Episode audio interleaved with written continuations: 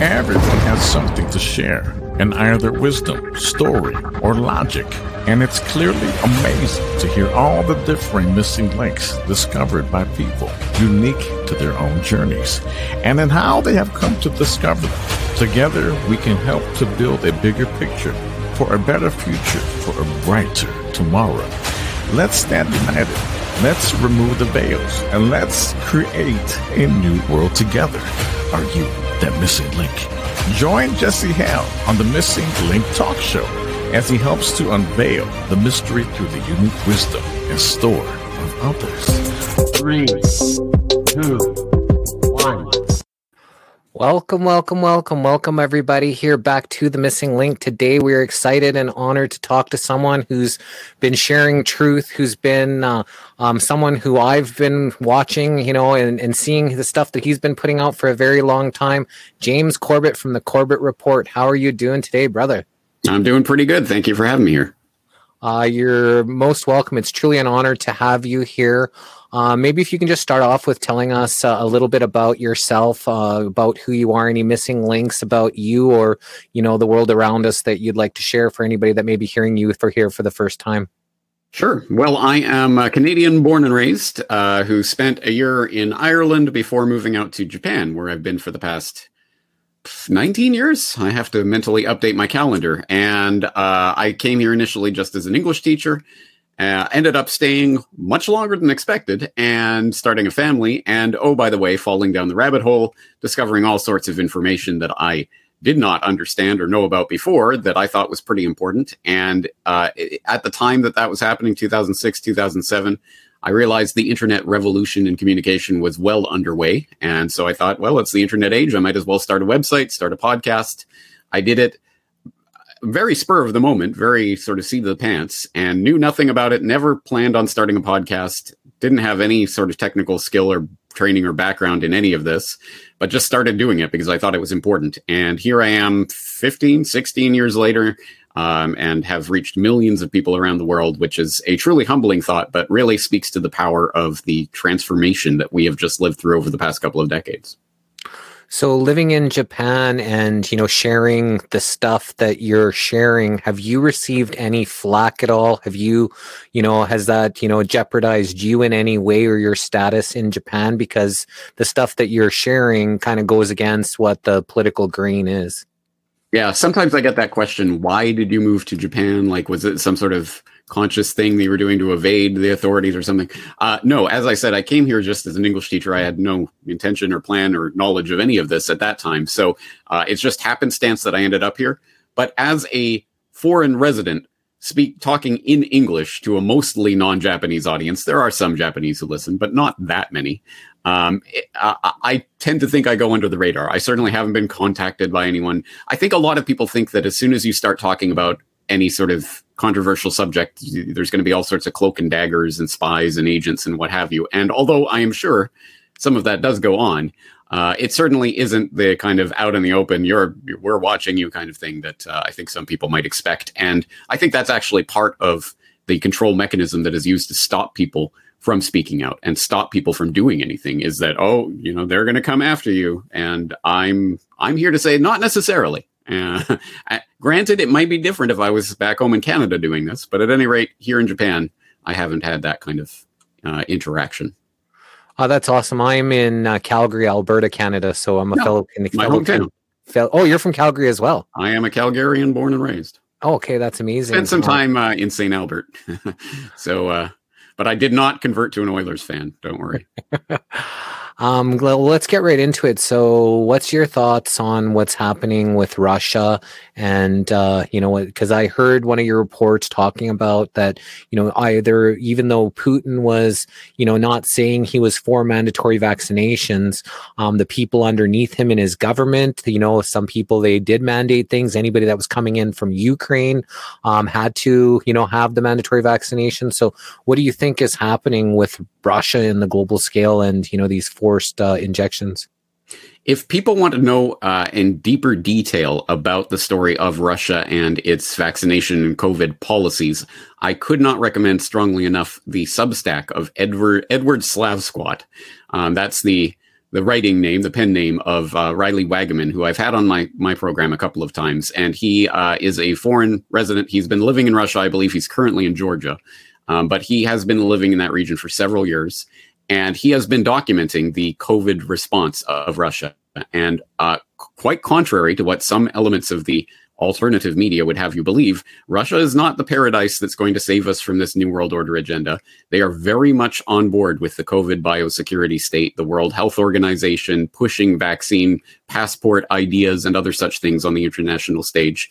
As I say, Riley slash Edward Slavsquat has been documenting that on his blog very thoroughly for the past couple of years. So people who need to get caught up to speed on that should. And I think that speaks to sort of the broader problem that we're facing which is one that I have seen over and over and over and over again in the 16 years I've been doing this, which is that everyone is always looking to that that's that political savior who's just around the corner and who's totally going to save us from all of this new world order machination and whether that takes the form of a Trump or a QAnon or a Putin or something like that it's always this political savior that's going to come from the corners and save everyone uh, I am here to say that that is hopium and if people need a better understanding of what hopium is, how it functions, why it works so well, and how to avoid it. I did a piece on that uh, a couple of years ago called uh, A Brief History of Hopium, um, which you can find at corbettreport.com slash hopium, H-O-P-I-U-M. And the idea, the central idea of that is that, of course, people people's natural inclination to want some sort of deus ex machina, some god from the machine, some someone to come down from the heavens and, and just make everything right again, is weaponized and used against us as part of our psychology. And I think the uh, the putting of Putin and Russia on some sort of pedestal, as if they are not active participants in the World Health Organization, World Economic Forum, all of these um, international globalist groups that are part of this agenda, is is hopium. Um, so do you think that there are, you know, factions at play that are trying to stop this new world order or is it just mostly the citizen journalists, the people that know what's going on or do you think that there is groups of people getting together to try to stop, you know, this insane um, agenda to lock everybody biomedically and all the rest of it what they want, want you to eat bugs and everything else that they're saying that they want us to do? Well, uh, let's put it this way. Of course, there are people who are getting together to resist that, and I'm one of them, and I assume you are one of them, and I'm sure there are many people in your audience who are part of that. Yes, there are people who are actively resisting this.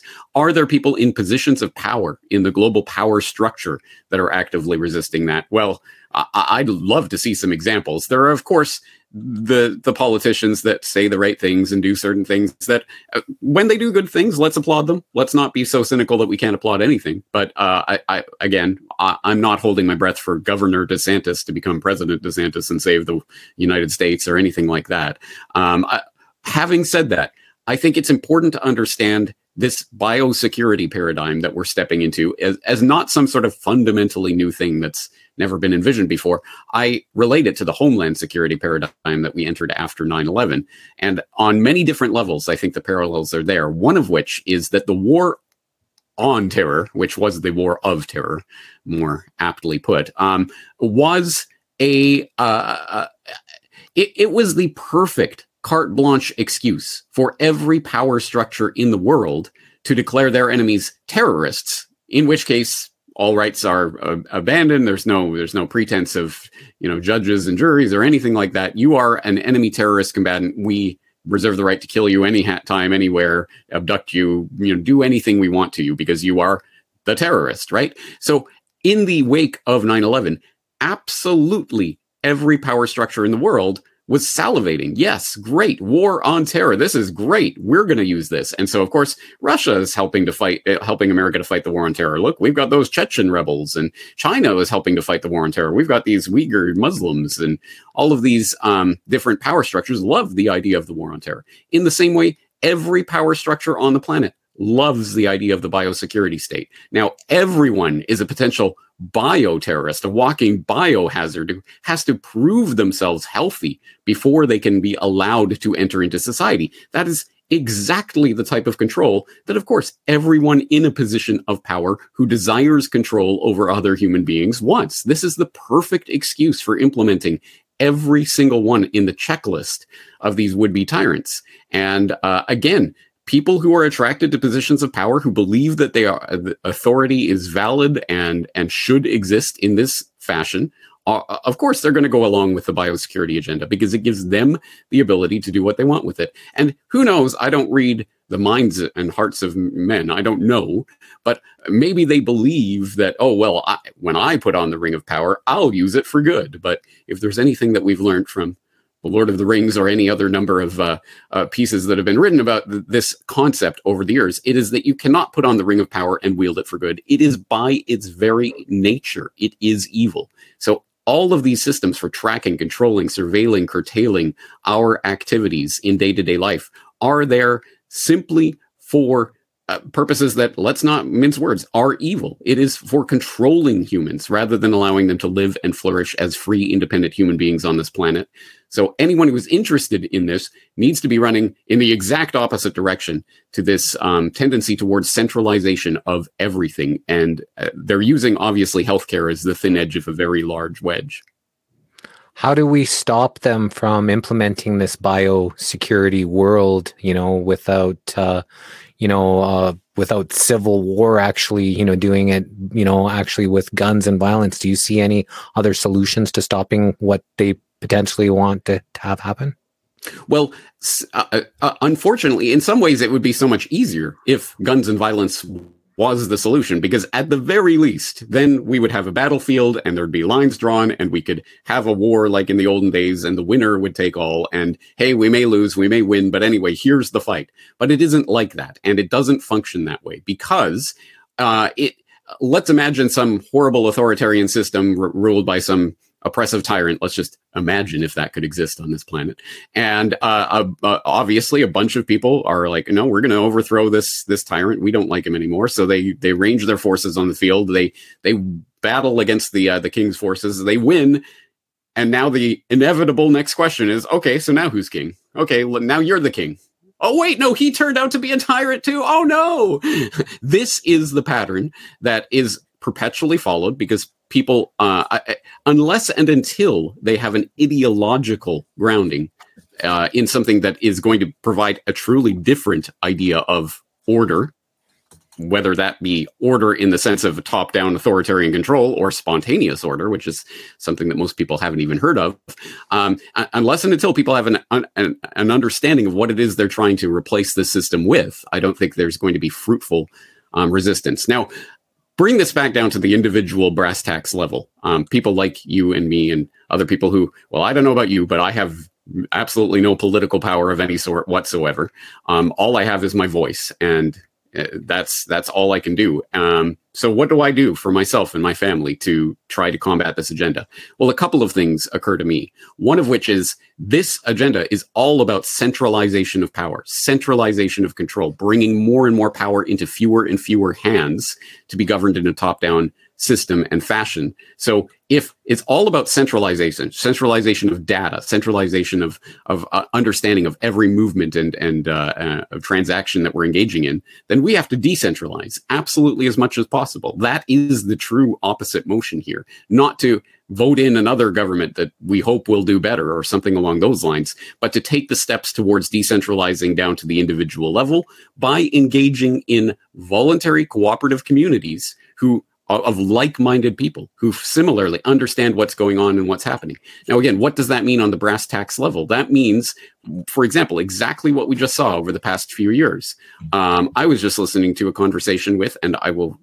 You'll have to forgive me for forgetting the name of this gentleman, but the person who um, was the owner and operator of Without Papers Pizza in Calgary, who, um, as far as I understand, his business was thriving but is now uh, not operating because he was refusing to go along with the various mandates that uh, the city government was putting on his business, um, trying to get check people to see if they've been vaccinated in order to eat pizza at his restaurant. Um, absolute nonsense, and he did not go along with it. Um, now that is, I think, part of the solution for for example, someone who owns a restaurant, what can I do about this agenda? Well, do not go along with this agenda. Put the foot down and stop complying with the, the mandates. And every, I probably every person in every walk of life has some some way that they can do that. So many people were affected by these vaccine mandates and what have you. It starts with resistance on the individual level. It, but it only continues when we start coming together um, with like-minded people, identifying those people who are not going along with these mandates and with what's going on, and uh, bring and finding ways to cooperate with each other. Um, can you imagine instead of some business operating uh, through a business license that's granted by the authority of the city and under provincial regulations and federal regulations and blah blah blah can you imagine if people were i don't know transacting directly with each other? And hey maybe the government doesn't even have to know that that exists. Black markets gray markets they exist. They always have and presumably always will but they only thrive in times when people recognize and understand the need to be able to operate outside the system as it has been set up. And unless and until people start getting comfortable with at least broaching the topic of these types of activities i think we're going to be led back into the same controlled system over and over and over again.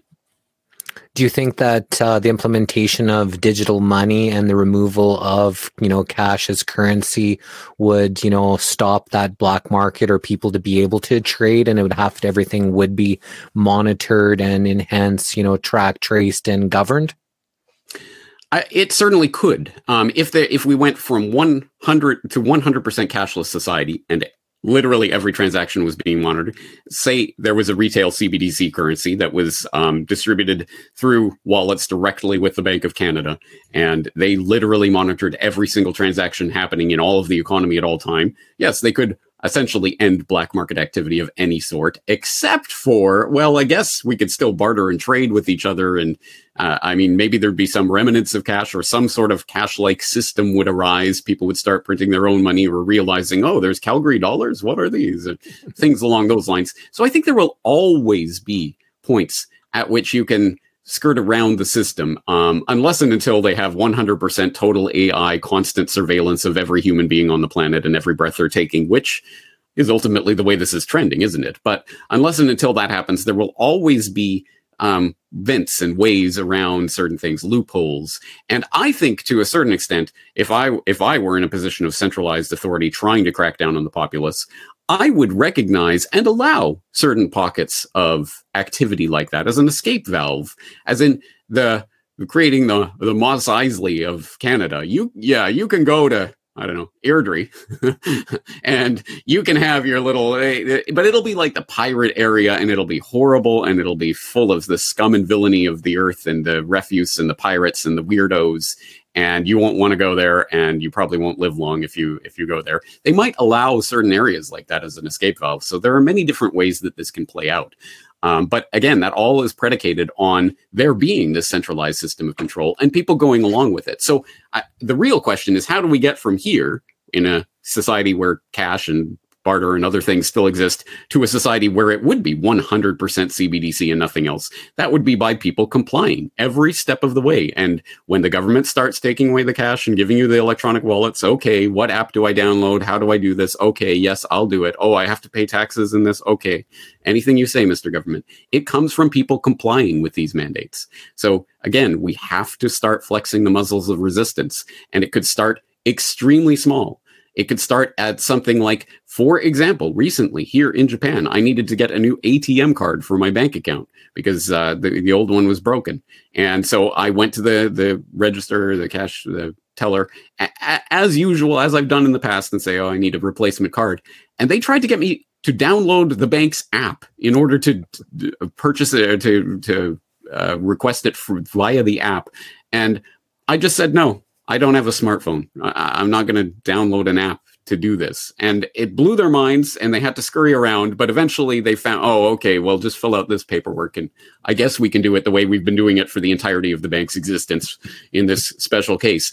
But again, unless more people are putting their foot down and saying, no, I'm not going to download your app in order to order off your menu or things along these lines that seem small, but they are part of an indoctrination system that is getting us prepared for the digital ID, which will be the step into the social credit slash CBDC era. And we have to start resisting that on every level today lots of different people are coming up with different solutions. I've been invited to a few meetings of people that are doing this Canacoin, where they're doing uh, um, uh, ca- not cannabis, but uh, the hemp based as you know currency with hemp, you know, being the backing behind it. So there's a lot of different solutions.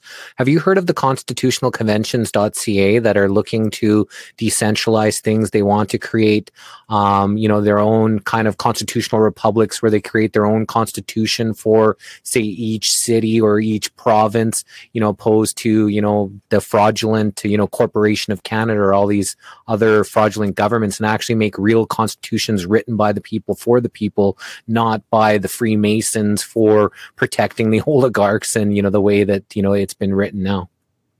I haven't heard of that organization in particular. I've certainly heard of this type of idea being forwarded in many different places around the world, including Canada. So I'm glad to see people are at least thinking along these lines. And uh, I think people who are interested should, at the very least, be starting to explore these types of options and what they mean. Now, this type of thing has been done in various ways over the years, um, from little small scale art projects. Uh, the the world's smallest republic, which I saw in when I visited Vienna, I think it was, and it was literally just a little a little dome sort of domicile that someone had created and declared was his own republic, and he issued his own passports and things. Or um, John Lennon had Freetopia or whatever he called it, and anyone can be a citizen. You just sign up in your imagination or those sorts of things. So, unfortunately. Uh, at, at a certain point, these types of ideas rubber meets road at a certain point, and it probably will involve confrontation with real authorities.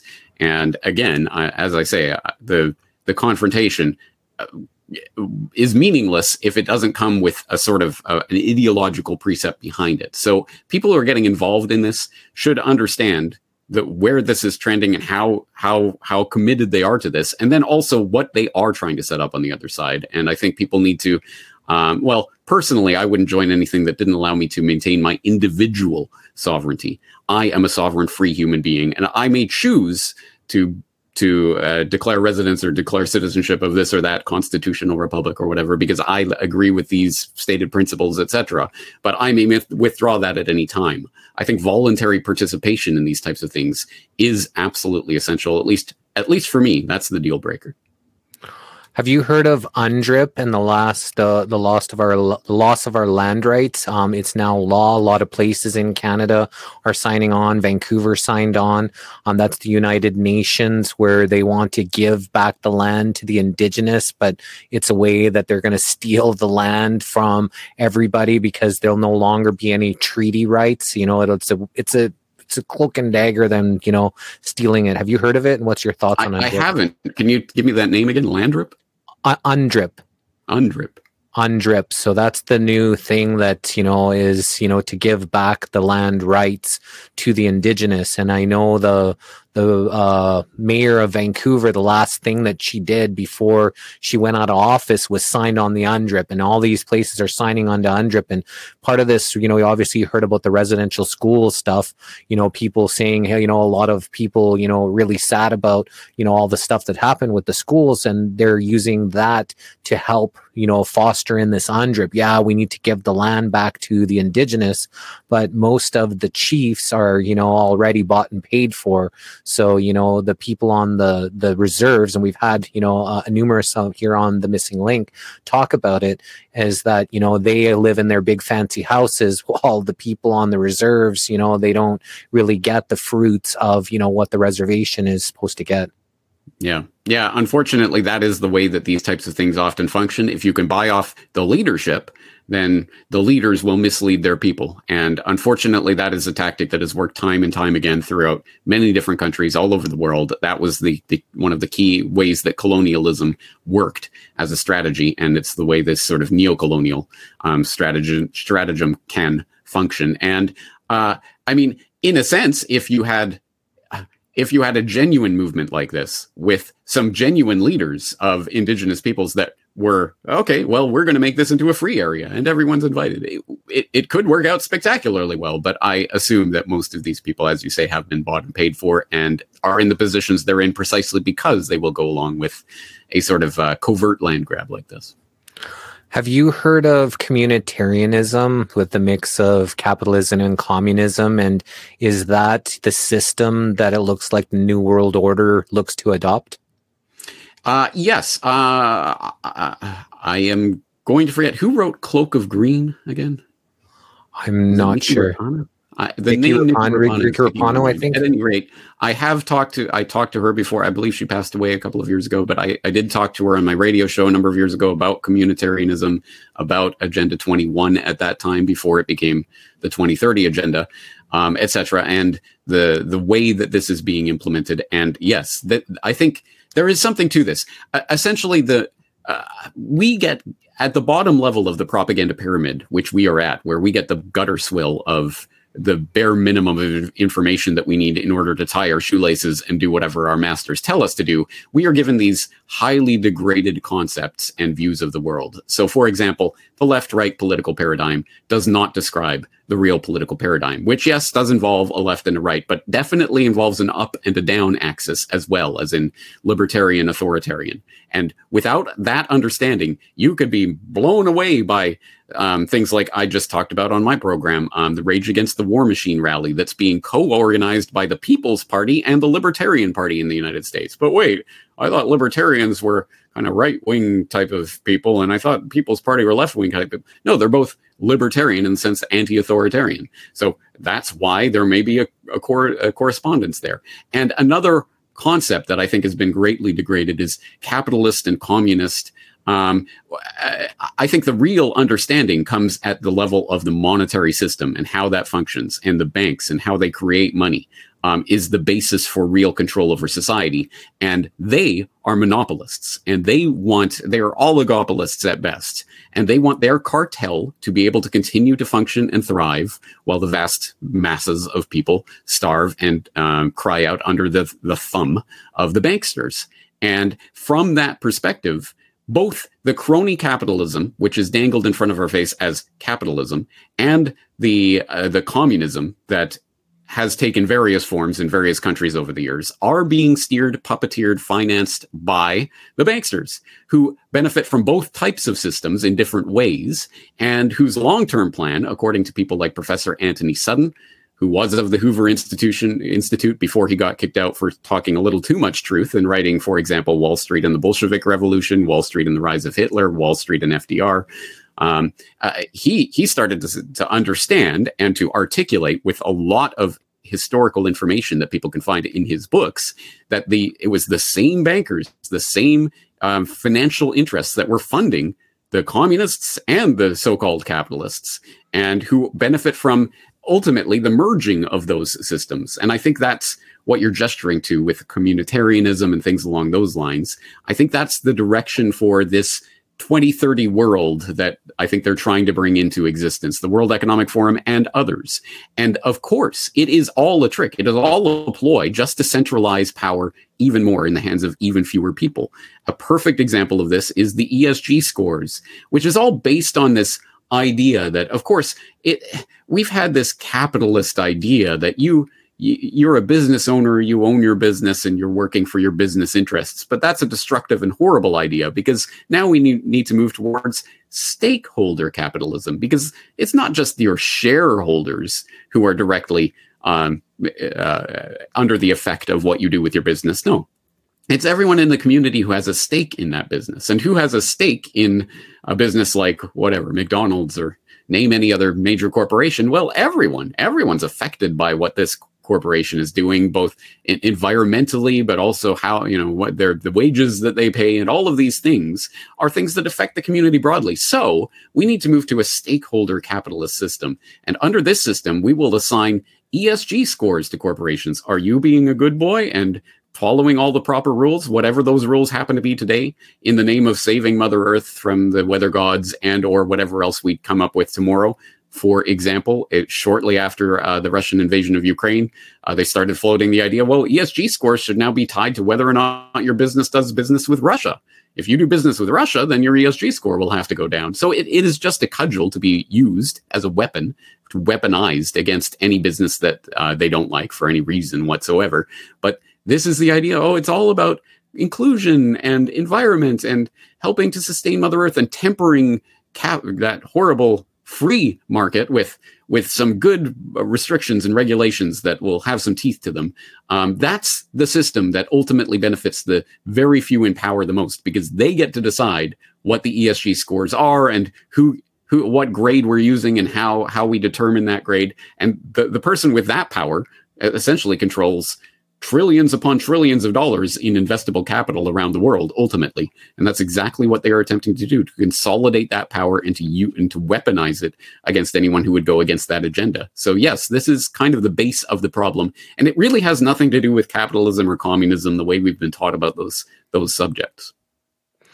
So you're talking about like BlackRock, you know, controlling all these, you know, the the monies and the funds. Now, if there's a certain power structure and you know one way to you know defund or maybe stop would it be the war machine? Would it be the pharmaceuticals? Would it be the bankers? Would it be you know even a step you know is it the jesuits you know the the vatican? Like who is actually you know the ones that are actually pulling the strings you know behind this whole structure that has enslaved everyone here I think the problem that we fall into, and it's one that I think is part of our cultural programming, our predictive programming, all of the, the media that we consume since the time we're children, is the idea. Uh, I liken it to something like the ending of Tron, if you happen to remember that movie, where you know they they battle against the evil master computer and uh, they win, and the evil red master computer dies, and all of the systems turn blue, and everything's good again because you you there there was the literal head of the enemy. You struck it down and now everything's good again. And that is a false template. That is not how reality works. So if you're asking should you know should we be resisting the war machine? Should we be resisting the the banksters? Should we be re- re- resisting big pharma? Uh, you know pick your poison. Yes, we should be resisting all of them simultaneously. And the worst part is this is not comforting news, but it is something that people need to hear. There is no head of the Hydra that if we chop it off will not regrow.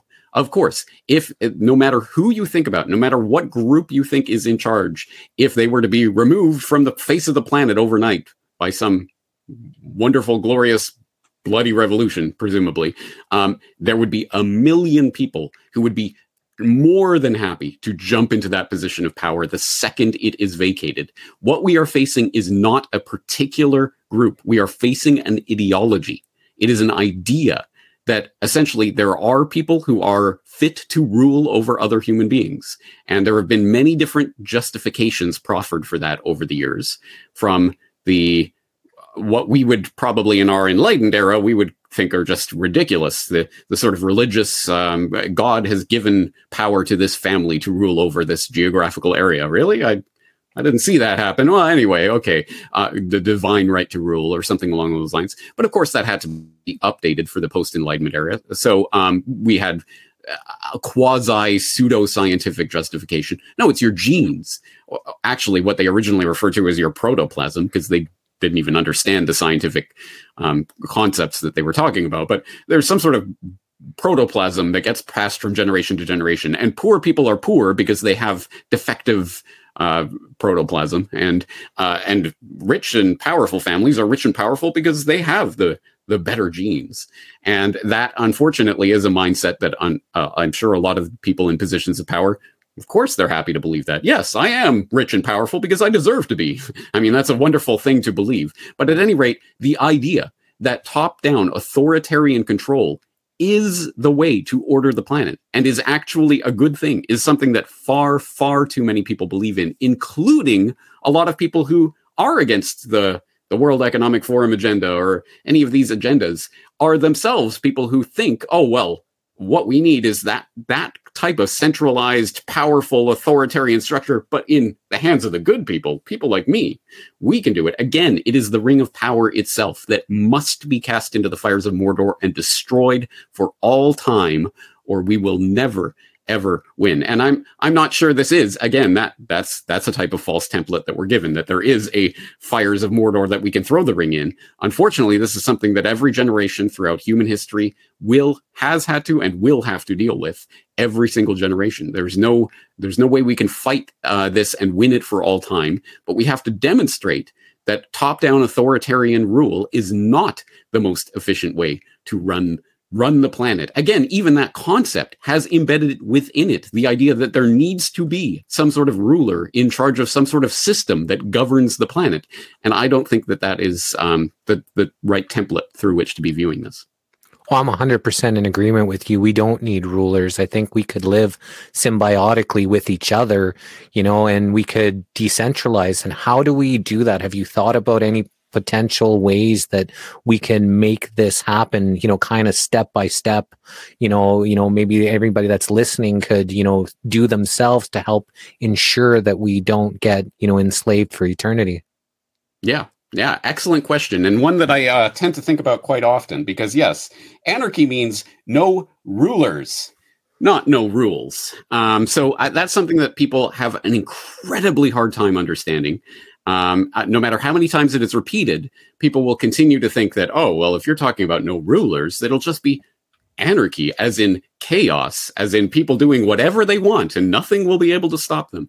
No, of course not. Of course, everyone has the fundamental uh, God given or whatever you believe in right to defend themselves. And that right, of course, can be transferred to others. Of course, I give you the right to defend me. I will pay you for these services or what have you.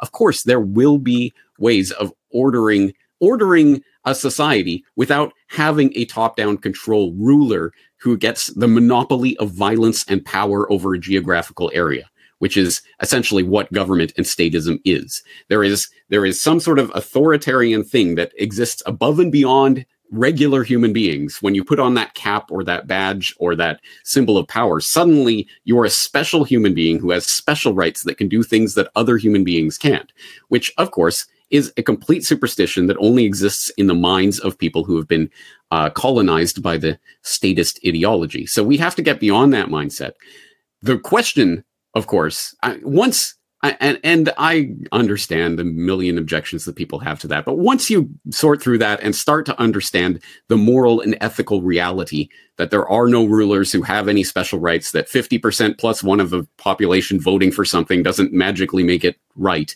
that people writing down laws on pieces of paper is not the way that that that rights and, and things come into existence. Once you can get that through your head, and the question is, how do we move from this statist world in which every single one of us is some sort of citizen of some sort of state that claims authority over us? How do we move from this world to a stateless world? And unfortunately, there is no easy, oh, okay, here's the template, here's the roadmap. And that's that's where there's going to be a million different things and ideas and ways of doing this. But personally, again, I think if we are facing a concept, a, an ideology of centralization of power and control, then the way to to to really resist that is decentralization and trying to get off of those systems of control as much as possible. And as I say, that does not mean I mean, I suppose it could mean, and if you're the type of person that could go out into the middle of the woods and live by yourself for the rest of your life, okay. I mean, if you if you want to, go for it. But I think most people will not, and I don't think most people should do that. Uh, I'm not saying that everyone should be some individual. I'm saying people need to find communities of like minded people that they can at least get along with enough to be able to live in society with those people and to start on a small scale in intentional communities that uh, where there are certain ground rules, sure, and and we all agree that if we're going to live in this place, we'll do this. And if you don't agree, well, you don't have to live here, or you don't have to be a member of our community. But if you want to be part of our community, you have to abide by these rules. I think that's the way to start a small scale thing like this. And people will always say, well, as that starts to scale up, I mean, sure, if you have a a, a bunch of hippies on some commune somewhere, you know, whatever. It's what what's what does it matter? But once that starts, if that really took off and you really started to get mar- larger and larger communities of people doing that sort of thing and not participating in the CBDCs and the carbon credit scores and all of this, and it, the point at which it starts to become a threat to the state, well, the state's just going to crack down on it. They're just going to roll in with their tanks and take you over, and that's the end of that. And okay, well, maybe that is true. Maybe that's it. Um, but at any rate, uh, without without starting to try to get off of this system, uh, there is no alternative. There is no alternative from within the system in order to overthrow the system.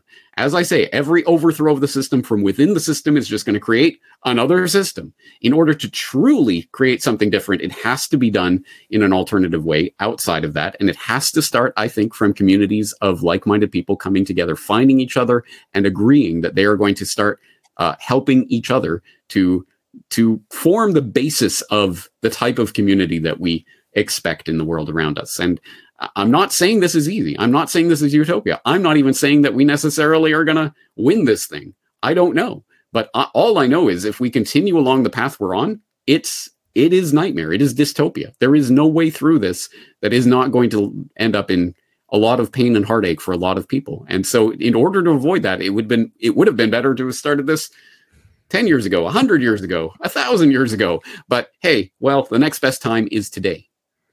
It's one of my favorite sayings is no better time than the present. So um, you know you're exactly right on that. And i'm not sure you know where you you know uh, your beliefs are you religiously but i believe that the government is satanism. I think that the statism and satanism i think that's what you know our big problem is. And we do need to abolish the government and you know get like you said into more centralized. I know dallas uh, you know from the continental conventions is educating people to build up the communities and do this you know through your communities and through their you know own little constitution that's protected you know protecting their their own people.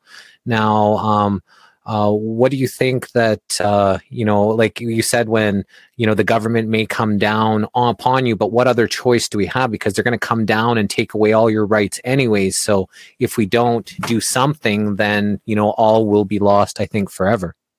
Yeah, I, honestly, I, that that particular objection seems ludicrous to me because the the at the fundamental part of it is that somehow we're going to comply our way out of this. Just continue to do whatever they say and don't cause any problems because if you do, they'll come after you. So just do whatever they say and somehow dot dot dot it'll all turn out. Okay no i don't see that happening. I'd love to see the game plan that you have for that complying your way out of this but i think resistance has to happen at some point now, what's your thoughts on, you know, like aliens and some galactics that are coming, benevolent forces that are here? Because a lot of people are, you know, uh, have bought into that, you know, we don't really have to do anything because there's forces here, because they're, you know, humans are stopping the evolution of the universe, and because it's so out of balance here that there are forces here. Um, do you think that buys into their plan of, you know, of of them?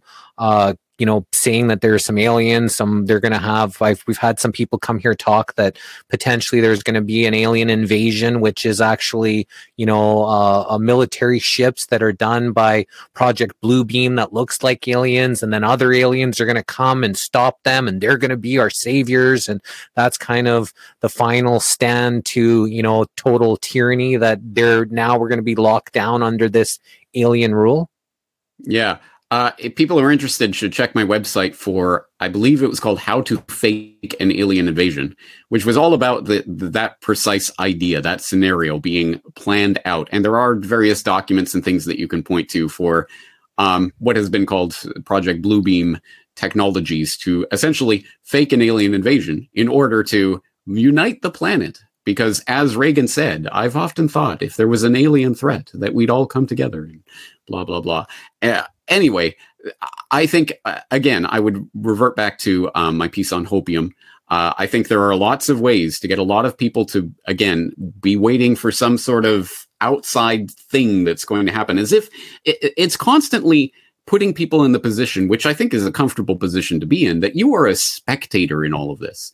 You're just some, you know, you're just some spectator that's watching a show out there and that politician or that alien or, that Q, whatever Q is, or eh, these sorts of outside forces are do, having these grand epic battles and we just sit there and watch it and then eventually good wins and we all benefit and eh, eh, that that's no better there's no better encapsulation of that mentality than in the old refrain of the uh, QAnoners you, you grab your popcorn enjoy the show that's what it is to these people. It is a show to be watched.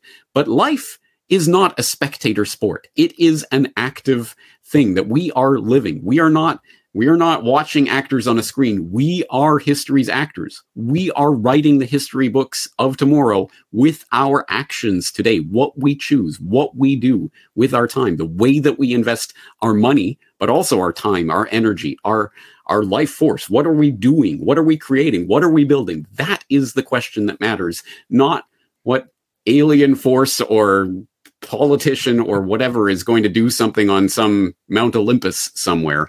That is hopium. That is just trying to get you to watch the show instead of become an active participant in your own life. Do you think that there may be some military factions that, you know, see what's going on and, you know, are potentially, you know, trying to bind together to stop some of this insanity? Or do you think, because we had Lieutenant Stephen Rogers on here and he's all for military, we need the military. And I've been a kind of anti military. I think, you know, they're the biggest polluters, the biggest destruction, biggest slave keepers, you know, so I'm totally against what the military has done. And, you know, they make the argument, well, then China will take over or Russia will take over. But, you know, I've always been telling people for years and years, bring all the troops home. If everybody brought all their troops home, focused on their own countries, fixed their own countries first, and then be able to, um, you know, uh, provide any abundance to other places, not giving 50 million to gender studies in Africa and this money here and that money here. And, you know, when nothing ends up being solved. But do you think that there are maybe potential? Are they so indoctrinated, so trained, you know, to not think and follow orders that, you know, there aren't really people within, you know, military structures that see what's going on and maybe want to actively try to stop it? Well, again, these types of institutions are not monolithic, especially broad, huge institutions like the military. There are many, many people in the military, and I'm sure many of them are not on board with all of the aspects of this agenda. And um, some maybe even in positions high up in the military, but who ultimately writes the checks, who ultimately uh, is deciding who who gets the promotions and who gets into the positions of power. It is unfortunately the same um, f- financiers who control most of the rest of the political establishment. So I don't think I'm not. Uh, let's put it this way: I, I'm not holding my breath, waiting for the military coup to happen, and then hoping that the martial law that they institute under this new military leadership will be benevolent and good. I, I, I, don't I don't see that happening. I, would like to look in history for an example of that working out, and um, hmm, I'm racking my brain. Now, having said that, um, I am a big believer in um, uh, something that I highlighted on my Solutions Watch podcast last year called uh, Simple Sabotage. And it's the idea that uh, there are a lot of people in positions that may not seem powerful, but actually have power over whether and how this system functions and whether it can actually do the things that it's trying to do. And I pointed as an example, I, again, I know nothing about this person or who he was or what he's motivated by, but there was that um, Vermont uh, water um, engineer who was looking after the water supply in some some corner of Vermont, who for years had been quietly lowering the fluoride levels and basically defluorinating fluoridating the water. Um, and every time the uh, the EPAs or the higher ups would come in and monitor the water, oh, this is this is down. Oh, sorry, uh, I'll, I'll get that right back up. And every time he kept it, it kept going down again until eventually he uh, he got fired. Um, as unfortunately tends to happen in those cases. But it's an example of someone in a position where you can kind of put some sort of monkey wrench in the works and stop things from functioning um, as as smoothly as they otherwise would. And on the military level, of course, that can happen in a lot of ways. There have been a few examples that we could even point to that are quite large examples of this. And I I won't remember the specifics of this off the top of my head, but I am inclined to say that it was during the Bush administration um, when uh, towards the latter end of the Bush administration when they were clearly starting to ring the alarm bells and try to drudge up war against Iran. And uh, my recollection is there was a general, and I do not remember which one, but I believe maybe the, the head of the Joint Chiefs of Staff at the time that said essentially, no, I'm resigning if you attempt to do this. I am not, we are not going to start World War III. I am not going to war in Iran. Um, again, I, I, I probably have the specifics of this off, but it, there was an event like that that took place in the past decade, decade and a half. And that is the type of thing that uh, demonstrably can make a huge difference. So it doesn't necessarily have to be the military coup d'etat that, you know, topples the government and institutes martial law, but there are lots of ways that um, pressure can be applied in the reverse direction against the politicians that are trying to lead uh, on the behalf of whoever's pulling their strings towards certain war positions or what have you. There can be resistance on many different levels. Um, again, having said that, I'm not holding my breath and waiting for that to be the answer to this. What's your thoughts on control opposition agents that are put into the freedom movements and put into places? Because from what I know from all the research that I've been doing for the last 30 years is that these people, they rule by secrecy. They hide in their little caves. They do their little pajama party, underground secret societies. And, you know, they're, they don't want to be known.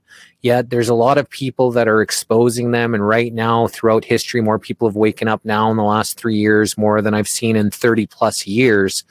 And, you know, a lot of people that are heading some of these, you know, movements, you know, are getting attacked by everyone. He's a controlled op. He's a controlled op. Everybody's a controlled op, which, you know, makes there so much infighting and it makes all the groups not be able to come together. So, you know, do you think that these are you know a lot of controlled ops that are leading these movements or do you think that that's just you know a lot of people falling for the controlled ops psyop to keep people divided and not uniting together yeah i I tend to think more towards the latter. If I haven't been con- called a controlled opposition shill three times before my first cup of coffee, I must think, oh, my, maybe my email's broken today or something. Uh, I, yeah, of course, I get this all the time. And look, no one out there knows because how would you know? But I know I am not controlled opposition. I'm not a shill. I'm not dancing to anyone's tune. I'm calling my own shots. So I know who I am. I know I'm real, and I know I'm going to continue doing exactly what I do in the way that I do it um, as long as I can because I know it is important and it is making a difference. But here's the thing that's me personally. I know this. You don't know this, as I say. I, of course, that's what a controlled opposition show would say, isn't it? Um, but this is the point. It is to get people to doubt everyone and everything. Okay, fine. Doubt everyone. Be skeptical. Don't take anyone's word for it. Please, literally, really, don't just accept what people are saying because they say it. The bottom line of this particular psyop is to get people eh, to accept the premise of all of this, which is that you out there, you yourself, can only listen to other people and you only have to do what other people are saying and you and when somebody that you you you assign trust i trust this person. This one's real and this one's fake. And so this person's this fake person saying this thing i don't like oh well, that can't be true. But this true person saying uh, this person i trust who's saying this thing well then i'll believe it. And that's that's idiocy. That's stupidity. Does anyone work that way? No, you, at the very least, you know that you are a real human being. You know that you're not some controlled opposition, fake shill, whatever. So you decide, you use your own discernment to and uh, uh, to understand what is going on to take information on and see if you can triangulate and and oh does that make sense and can can i verify that thing you become the person who decides, okay, I'm going to, I believe this. I think this is right. I think this is wrong. And then you don't have to, it doesn't matter what control oh that guy's controlled off that guy's that guy's real. You don't have to take sides on all of this. You understand and you internalize in your own way the information you're taking on board and you move forward with that information. And you're not you don't have to be beholden to other gurus and and and constantly deciding who is trustworthy and who isn't. You know what to do, and you can go out there and do it. So do not, I am not your leader. I am not your guru. I am not asking you to believe me. I am not. Do not follow me in that sense. I am saying, follow my example. I'm not out here calling, oh, that guy's a controlled chill and oh, that guy's real deal. I know when I see information that I can triangulate that I know is true and that resonates, okay, that's I believe that. And I'm going to go out there and promote that idea because I think that's a good idea. That's what we should all be doing individually. And exactly right. And we don't even have to speculate about this. I have talked about it before. I, I did a piece on this uh, a year or two ago. Uh, on the 20th anniversary of 9 11, I believe, um, I released an editorial about Cass Sunstein, who people in your audience may or may not know um, was Obama's information czar. Um, but shortly before he became uh, that that weirdly named position, um, he had written a paper about the idea of cognitive infiltration. And it was this paper about how, well, the government could, in order to quell these conspiracy theorists, they could cognitively infiltrate these conspiracy theorist groups, put people who are government agents, some of whom may declare themselves openly to be government agents. And here's, no, no, you're wrong because this is what the government says. But some people who would go undercover and who would pretend to be part of the community and who would share information that would disrupt these communi- conspiracy theorists and, and, and the false information they're sharing. And this got picked up on widely in the alternative media. And suddenly everyone was looking for cognitive infiltrators. See, because look, Cass Sunstein wrote about this, and this is what they're going to do. And so that guy must be cognitive infiltration. That guy must be cognitive infiltration. That guy must be. And lo and behold, whether or not that particular idea was ever instantiated, Cass Sunstein wins. He wins because he put that idea in people's heads. And now people are spending all their time looking for these cognitive infiltrators and trying to sort out the shills from the true people instead of taking their own personal responsibility for their own mind space and what they are going to do with their lives. That is the bottom line. And when we get distracted fighting other people who may or may not be on your side, sure, whatever, but if you spend all your time just trying to fight other people instead of speaking your own mind and living your own truth, then you've already lost. And I think it's like that's right on the money. You said it bang on. And I think it also, you know, it discredits you and your information because there's, if you're, you know, targeting someone else that a lot of people believe in and believe in that information, they're not going to listen to you no matter how good your information is because they've connected with someone else. You're trying to discredit them for whatever reason. You know, you don't like the tattoos on their neck or you don't like that they were born into a certain family or whatever you know, and then now all of a sudden you are now lower to them because now they don't even want to hear what you have to say because now the walls have been, you know, drawn, the lines in the sand, you know, and I think that that has been a disservice to us. These people that keep trying to attack others instead of trying to build the communities and decentralize and work on solutions instead of attacking other people that, you know, just because they've got a bigger following than other people. I, I think jealousy is certainly a part of it. Ego comes into it. There are well-meaning people who just get caught up in that game, but um, again, I, I've said what I said. I stand by it. Don't look for leaders to follow, and don't don't put people up on pedestals so that you can knock the pedestal down and feel like you've accomplished something. Live your own life, and and you know you are real. You have discernment. I believe in you, all of you out there. You can do this. You do not need gurus to follow. Uh, Elon Musk and his Starlink. What's your thoughts on that and how that's going to have you know take place in in what everything that's going on? Uh, I'd say the public face of Starlink is a distraction. It is a DoD contract, um, uh, essentially to put whatever the Department of Defense is putting up there under cover of classification and secrecy that will we'll know about uh, maybe one day after they reveal it to us. But uh, essentially, Elon Musk is nothing other than a, a, convenient cutout for the military and the intelligence agencies that are puppeteering him. That's what I've been telling people for years that he was a CIA plant. He used to even have on his Wikipedia that he was an actor. You know, that was on his Wikipedia. I saw it on Wikipedia that he was an actor. Well, and, you know, and, Wikipedia for what it's worth. But.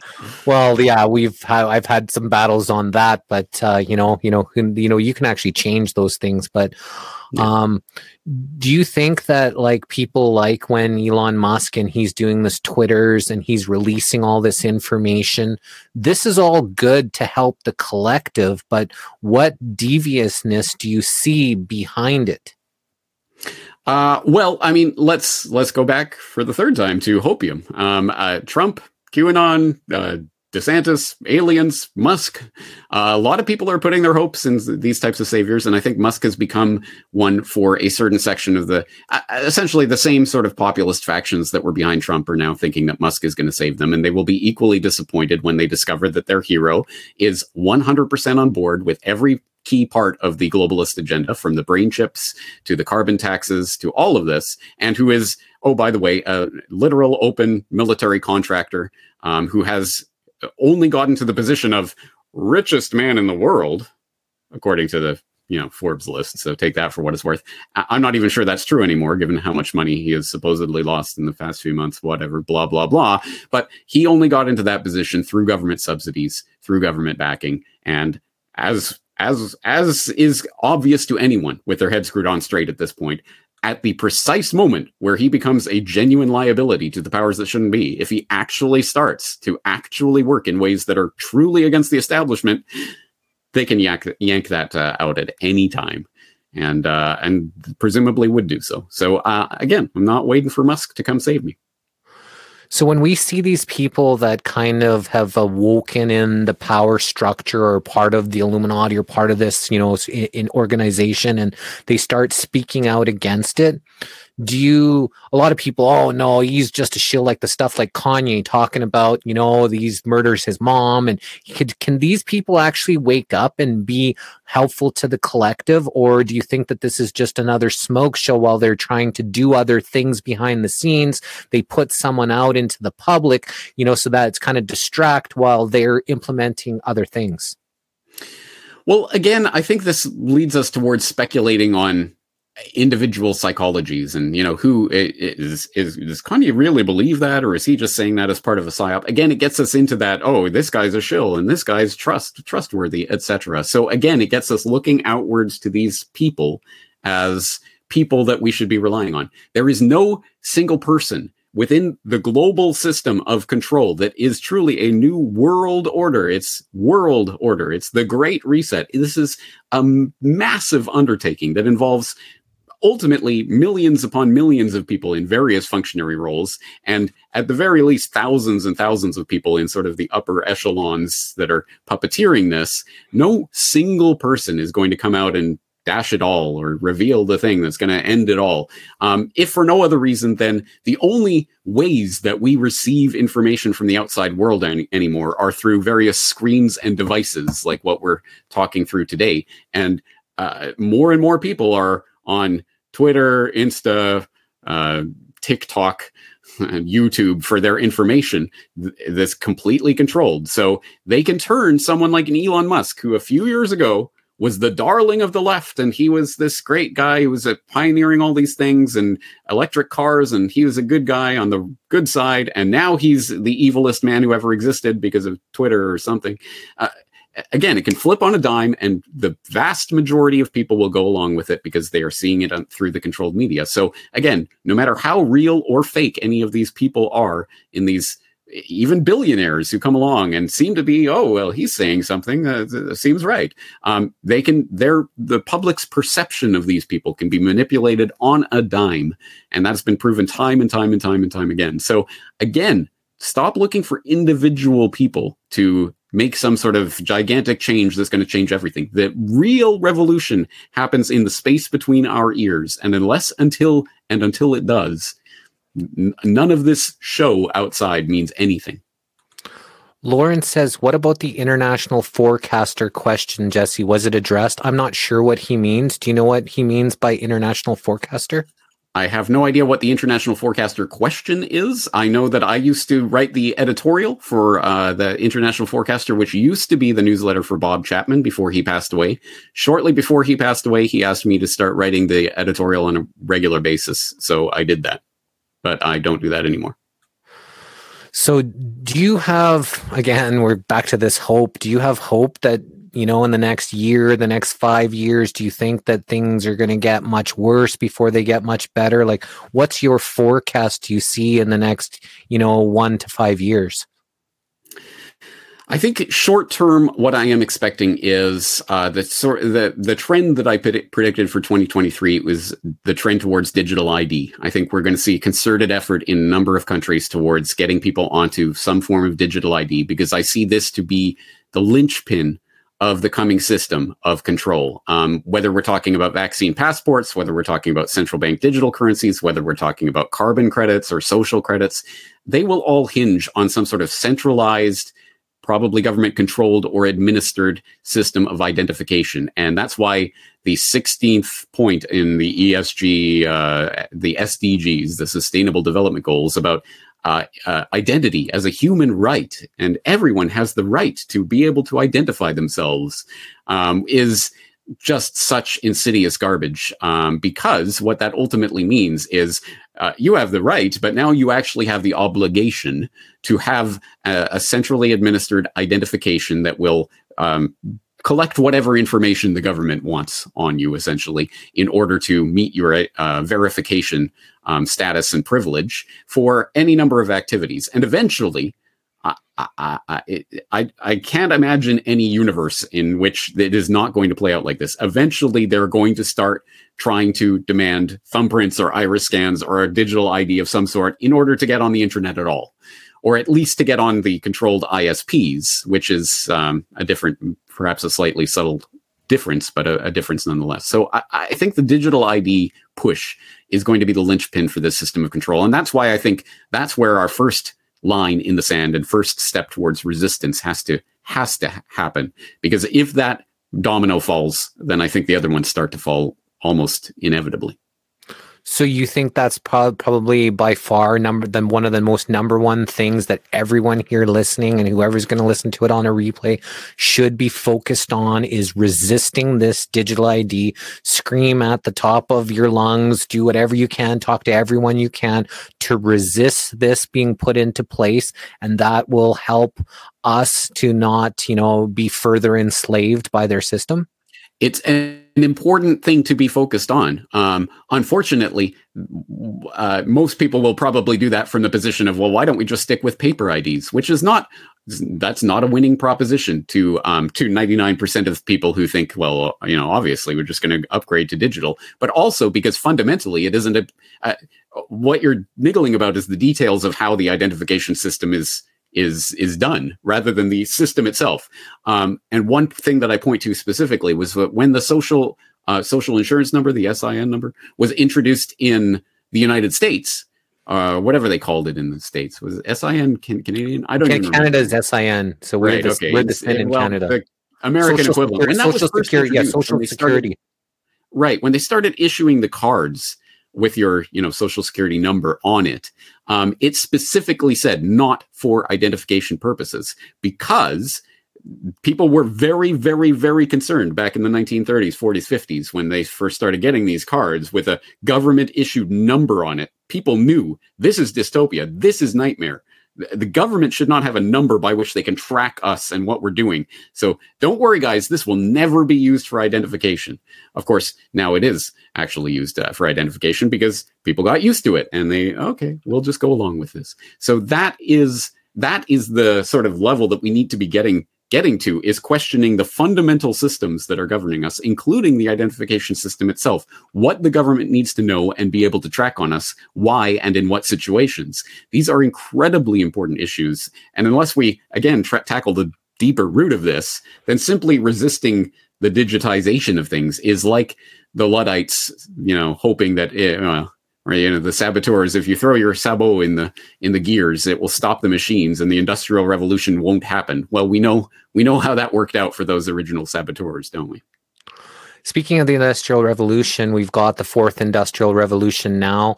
Uh, Wanda's asking thoughts about artificial intelligence, modified human kill switching cars, and robots taking over the service industry where they're no longer going to need the human slaves, technology.